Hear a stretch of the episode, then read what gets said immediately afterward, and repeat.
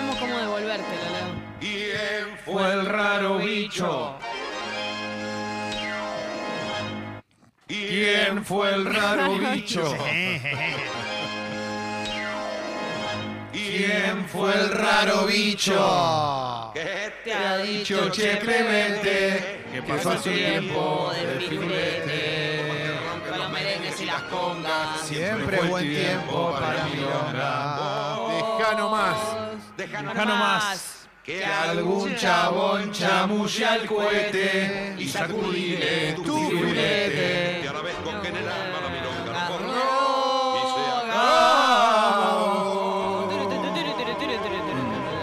se Bueno, eh, vamos a empezar con eh, algo que pedías hace un ratito y que tiene que ver con una realidad que ocurre y hace pocos días nos enterábamos con la muerte del huevo Julio César Torresani de qué manera terminan sucediendo algunas cosas con jugadores que uno cree habiendo jugado en equipos tan grandes, habiendo tenido una vida tal vez mejor que otros futbolistas, Sí. van a tener un, a ver, un desenlace en la vida con otras alternativas. Torresani hasta había sido técnico, tuvo algunos problemas personales, pero terminó inmerso en la depresión y la pobreza. Sí. Algo que no deja de llamar la atención, más que nada porque uno sabe algunos movimientos económicos que se dan en el fútbol. ¿Puede pasar? Sí, puede pasar. Pero salió a hablar un ex campeón de Racing en el 88, en la Supercopa, Jorge Camote Acuña, que jugó en BL Ferro, Sí. en, en Belgrano, en Jugaba en un Platense. muy lindo ferro. en una época. Exactamente.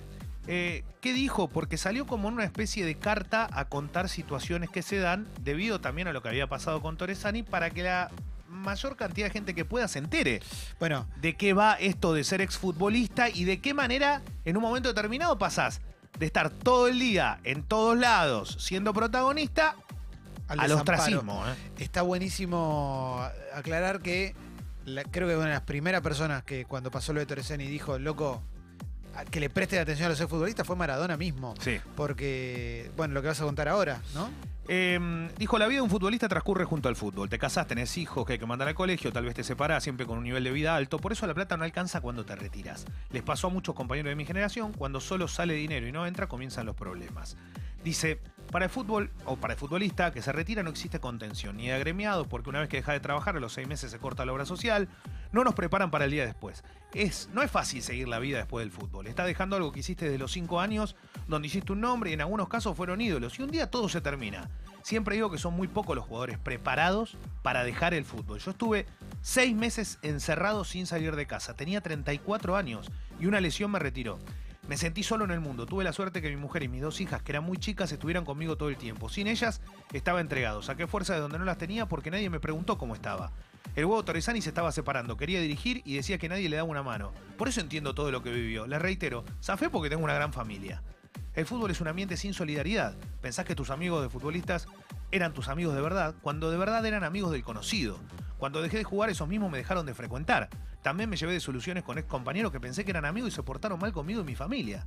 Nací sin nada. Todo lo que hice en la vida siempre me pareció mucho. Cuando miro para atrás pienso, dormía en una casa de chapa, ahora en una de material, pero el jugador de fútbol espera que le golpeen la puerta y le den una mano. Como nunca sucede, la desilusión es inmensa de todo el ambiente. Tenés 35, 40 años y salís a la vida a hacer algo que no sabes y tenés que aprender en el momento. Así nos pasó a casi todos los exfutbolistas. Y esto es verdad. Ahora, ¿qué debería suceder? ¿Debería haber una contención de parte de los clubes durante la carrera como eh, formate, eh, mientras sos futbolista te damos la oportunidad de, en vez de estar jugando a la Play, hacer el curso de técnico? Acá está, mirá, lo aclara él. Dice, cuando fui jugador nadie me pidió que terminara la secundaria. Con 35 años no estaba preparado para nada. Comencé a estudiar porque solo tenía séptimo grado. Agarré los libros, cambié el habla para comunicarme de la mejor manera y abrirme paso a una sociedad en la cual nunca estuve. Vivía en una burbuja y cuando salí de ella comencé a vivir la vida percibiendo las cosas desde otro lugar. Todo con inmenso sacrificio. Vivía en la concentración de Racing, debajo de la tribuna, al otro lado donde está prensa, y Corba- en la calle Corbata, dice abandonado en una piecita. El club le dio donde vivir y comía cuando podía. Nunca hubo contención. Eh, Corbata murió en el desamparo, dijo. Estamos hablando de. Corbata, uno de los ídolos más grandes de la historia de Racing. Sí. Eh, dice, al futbolista no le enseñan qué hay que hacer. Por eso a mis hijas les di todas las armas posibles, sobre todo el estudio. Hoy una psicóloga, la otra estudia administración de empresas en Estados Unidos. Tuvieron las herramientas que no tuvo su padre, estoy orgulloso de ellas. Hicieron todo lo que yo no pude hacer. Bueno, ¿sabes en qué pienso, Leo? Te freno ahí un segundo. Pienso en Grigol, en técnicos que cuando tienen un. Bueno, Grigol ya no dirige, pero cuando tenían un equipo, Tal a los pendejos le decían: eh, Por estudien, compres una casa de movida, no gastes la guita en boludeces, etcétera. ¿No debería haber una obligación, además de psicológica, financiera? Digo, una educación financiera. a los Eh, tipos? Lo digo sí. sinceramente, o sea, como, como Porque mira, estás siempre les acá. manejan todo. y- Exacto, estás acá, mira, vas a ganar un montón de guita ahora y esa guita te tiene que alcanzar para el resto de tu vida. Hasta los 35 vas a ganar mucha guita, perfecto. Después no sabés. En caso digo, de que la ganes, además. Ponele, ¿no? pero ponele incluso si ganás una guita razonable que la puedas administrar de mejor manera. Eso debería estar dentro de. No, no es tan irreal explicarle cómo manejar la guita. Está bien lo que decís, hay un detalle que para mí es muy grande que es la cantidad de fútbol. Vamos a la Argentina, no nos vayamos al mundo, quedémonos acá con lo nuestro. Son muy pocos los que van a ganar dinero como para vivir toda la vida sin. Muy pocos, estoy hablando, serán miles, pero esos miles son un grupito. Sí. Después hay un montón de jugadores que van a hacer lo mismo, van a ser profesionales, trabajar durante todo el día, porque un jugador de la primera B metropolitana vive de eso y Sí. está todo el día entrenando, concentra, está en los fines de semana, hace todo. Y no gana una millonada. No gana una millonada, puede ganar un buen sueldo, pero le dura un tiempo prolongado. A lo que voy es que esa persona también tiene que estar educada para hacer otra cosa. Seguro. Porque si no, lo único que tienen es una salida rápida con laburos que no, primero no están preparados. Segundo, es difícil el mano a mano porque cuando vos estás compitiendo con otra persona y todavía sos joven, la otra persona está mucho más preparada para otras cuestiones. Sí. Y nunca hay que olvidarse de dónde venís. ¿Por qué?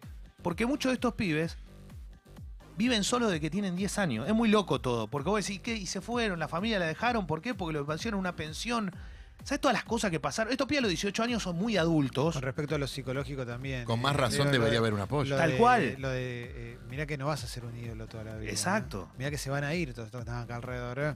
Sí, o, quizás ni siquiera lo sos ahora, no te confundas, claro. Y no, y no porque tengas eh, hoy ese jean de moda, esas zapatillas lindas, o esos tatuajes y esa gorrita, vas a estar por encima de otro que a la misma edad tuya tal vez está yendo con un librito abajo del brazo a estudiar algo. Sí. Porque lo que está haciendo esa persona es preparándose para el futuro. Sí, y a los vos estás- 35 sos re joven. ¿eh? Claro, y vos estás viviendo nada más que el presente. Y, y la verdad que es corta la carrera. Eh, lo que dijo el Camota Cuña, que lo explica muy bien, es eso que pasa después cuando a vos no te enseñaron de qué manera afrontarlo. Y está bien que diga un pedido, entre comillas, de, de- de ayuda. Porque lo que está pidiendo Camota Cuña no es para él. Lo que está pidiendo Camota Cuña es para que no les pase a todos los que vienen atrás y que no vivan esa realidad del futbolista de mirá qué bien están, mirá cuánta guita tienen, pero todo puede ser efímero, ¿eh? Si no sabes administrar, si no sabes cómo llevar una vida normal, una vida, creo yo, Si no te sabés ni cocinar. Sí, de todo, cosas- digo, en general, pero, pero para más allá de eso, de tener una educación que... Hay gente que a los 36 se dio cuenta que no sabía cocinar. Pero y- digo, y vivir co- como en el cotidiano, cosas Claro. muy chiquitas. Eh, así que esta- es, es- es muy interesante, está buenísimo hablarlo porque eh, lo que le pasó a Torresani es el fiel reflejo de una vida eh, destrozada, ¿no? Más allá de los problemas que Sí, haya sí, tenido es como él la, versión más extrema de una depresión, obviamente. Termina en Eh, suicidio tal- y es tristísimo. Es tristísimo, la verdad que es tristísimo y, y- y- y creo que debe haber muchos jugadores no tan conocidos que habrán vivido situaciones similares. Hubo- Se suicidaron muchos futbolistas. Yo recuerdo un montón Sí. de futbolistas que se suicidaron. La verdad no, no quiero decir los nombres porque no sé exactamente si fue por lo mismo, pero hubo un montón. Pero si vos le preguntás a alguien, un tipo que jugó en Boca, en River, en Independiente, Colón, Unión, que fue jugador importante, que fue protagonista, dormía en la Liga de Santa Fe en un, en un predio, sí. es muy loco. O sea, la verdad, es muy raro y hasta fue técnico. sí, sí, claro. O sea, es, es- el proceso es muy duro. Eso del día después, todos los jugadores lo cuentan y no solo en el fútbol, ¿eh? Porque te lo puede explicar hasta Ginóbili retirándose del básquet diciéndote el proceso que yo tengo ahora es de hacer esto, esto, esto, esto y esto jodido, con una educación muy superior a lo que puede ser la, ma- la mayoría o casi todos los futbolistas. Entonces tiene que haber también ahí un proceso de, de- de enseñanza Sí. y alguien tiene que responder con ellos. Eso que dice agremiado, te dejan solo a los seis meses, acabó. Está mal que sea así. Porque agremiado se llena de guita con esto. Sí, debería darte una obra social, mínimamente, loco. Y pero tenés que. O, o generar algo para que digan, che, a partir de ahora, nosotros tenemos una mutual acá, donde se hacen diferentes laburos, se hacen diferentes cosas, nos manejamos de esta manera. Lo que sea, y que vos puedas formar parte de algo. Y entre eso de estudiar. Sobre todo porque creo que, no sé, lo que pusimos como ejemplo de, no sé, la contención psicológica o la contención este, de enseñarles cosas y demás, en el presupuesto de un club es una cosa mínima. O sea, Sí. no es que estás pidiéndole, no, bueno, sean Suecia, muchachos. No, estás pidiéndole ponerle el 0,5% de lo que te Una vez en por esto. semana estás obligado a tener una clase Claro. Sí, de hoy lo- vida.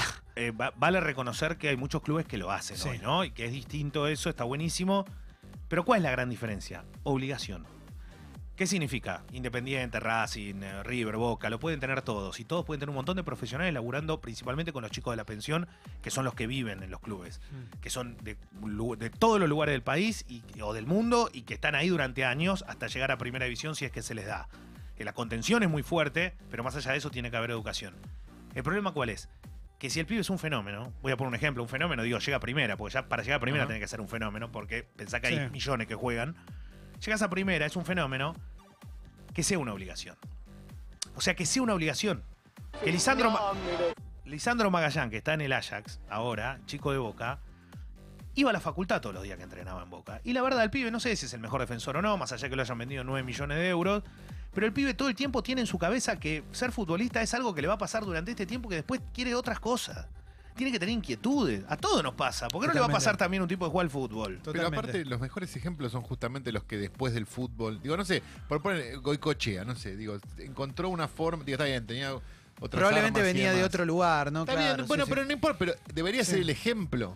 No, Como que sí, obvio. bueno, mira, el tipo ter- jugó en la selección y Bueno, no sé pero qué, también hay un dejó mo- de trabajar ahí y empezó a hacer Pero, otras cosas. eh, pero para mí hay una clave que es que esperan que le den una mano. ¿entendés? Entonces, claro, claro. dicen, ¿cómo no me están llamando a mí para Tal hablar cual. en la tele? ¿Cómo no me llaman a mí del Tottenham para dirigir y me Claro. pongo el traje ese tan Exacto. copado? Es jodido. Mauro, Eh, Esto también le pasa mucho a la gente que basa su vida solo en el trabajo, ¿viste? Que no, o sea, que su vida se convierte en el trabajo. Le pasa a los futbolistas porque el tipo se levanta a la mañana, va a entrenar, vuelve, le hacen una nota, está todo el día laburando el futbolista. Entonces, a la gente que le pasa esto, que aboca su vida solo a lo profesional y deja de lado después lo que es la vida en realidad, ¿no? Lo que pasa después de tu trabajo, eso es vivir. Eh, les, les pasa esto después. Después cuando ya su trabajo les- eh, tiene algún conflicto o lo que sea, no saben qué hacer, ¿viste? Es como, no- les cuesta reinventarse. Y bueno, ese es el tema, que no sea nada más la posibilidad de hacer algo referido al fútbol lo que te atañe y lo que te toca, sino que puedas expandirte en cualquier lado, porque seguramente como cualquier ser humano alguna otra habilidad o alguna otra pasión vas a encontrar. totalmente. Eh, y eso está buenísimo, o sea que tiene que existir, tiene que pasar, pero tiene que haber una obligatoriedad. ¿Por qué lo digo? Porque aquello que decías de, de es clave. Tiene que haber docentes que te digan, mirá que si no haces esto, vos mañana por más que la rompas toda acá no jugás. O sea, acá no jugás. no, pero yo soy un fenómeno y te voy a salvar a vos. que sos- No jugás. ¿Qué querés que te diga? No, que ellos, me imagino que cuando estás en una situación así, más alguien que le está yendo muy bien, por más de que se lo digan, no debe poder creer que en algún momento su vida no va a ser esa. Debe ser muy difícil es muy cuando sos claro. Claro. chiquito y te está yendo bien, en cualquier rubro, que yo, un músico que la está rompiendo. Si vos le decís a Paulo Londra ahora, con lo chiquito Sí. que es y cómo la rompe. Mirá que se corta. ¿eh? Che, mirá que el pibe, aunque, aunque le- te diga sí, sí, en su mente esta vida es así. Es para ya. siempre. Claro. Sí, es como, inclusive con los chicos, los del, eh, los otros chicos del trap, los de modo diablo, Sí. que dicen modo diablo para toda la vida porque lo sienten real, así. Y quizás en 20 años están haciendo otro estilo de música o, se- o se ampliaron Claro. la cabeza hacia otro lugar, no sabés. Pero sí, bueno, con el fútbol es. Y, y- y muchas veces uno cree, obviamente que uno siempre va a defender la educación en todo momento porque es lo más noble que hay. Pero más allá de esto, lo que hay que hacer eh, es tener una inquietud. Yo siempre digo, no, no cuesta nada alcanzar 10, 20 libros a un entrenamiento, de lo que sea, o decirle, mira, metete en esto, que es un tema que a vos te puede interesar, pero por lo menos darle actividad a otra cosa que no sea nada más tener la pelota en los pies, Mm. o tener, eh, una vez que termina el entrenamiento, volver a casa, estar un rato con la familia, ir al shopping y al otro día volver a hacer lo mismo. Que haya otro tipo de inquietudes, no, nos estamos, no le estamos cayendo a los futbolistas, el fútbol es el deporte más popular de la Argentina y el mundo, y es donde más guita se genera, es la verdad, Sí. por eso vamos a este lugar. Eh, cierro con esto. No, eh, te propongo algo. Hacemos otra salida porque tenés un montón de cosas para contar. Vas a hablar de la Champions. Tanto no tengo igual, ¿eh? Sí, pero Ah, sí. bueno. Sí, sí, sí.